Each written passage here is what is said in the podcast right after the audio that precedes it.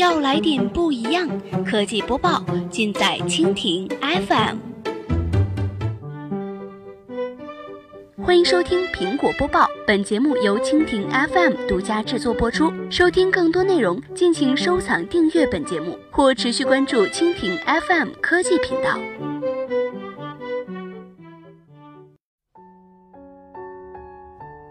今天的苹果播报，我们来关注造车顺利，苹果获得车载音响专利。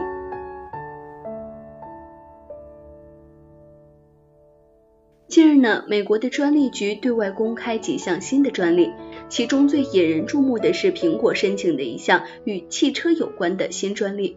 这项专利是通过车载智能系统操控车载音响。虽然只是一个比较细小的专利，不过从这里也可以看到，苹果希望在泰坦计划上发力，尽全力开发汽车技术。这项的专利专利号为二零一六零一四八八九七。这项专利主要描述了一个包含了按键的车载音响，至于按键是实体的还是虚拟的，就不得而知了。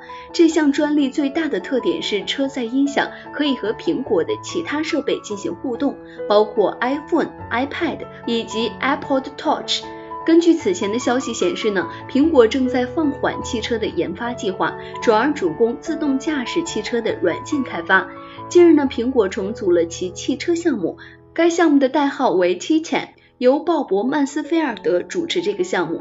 苹果原计划在二零二零年推出首款电动汽车，但是由于设计以及生产的原因，苹果不得不延后这款产品的上市日期。目前，苹果已经调整了电动汽车的研发计划和时间窗口期。虽然说苹果此前并未向外界透露过其研发电动汽车的计划，不过他们在硅谷测试新东西已经是公开的秘密了。据业内人士透露，苹果汽车一次充电可以行驶四百到五百公里，这也是目前单次充电行驶里程最高的车辆。特斯拉将在二零一七年推出新款电动汽车 Model 三，一次充电以后呢，可以行驶二百五十公里，这与苹果汽车有着极大的差距。不过问题在于，苹果汽车将于二零二零年发布，届时特斯拉可能发布下一代的电动汽车，所以说苹果汽车还能不能有这种续航上的优势，也是一个未知数。好了，今天的节目就是这些，我们明天不见不散。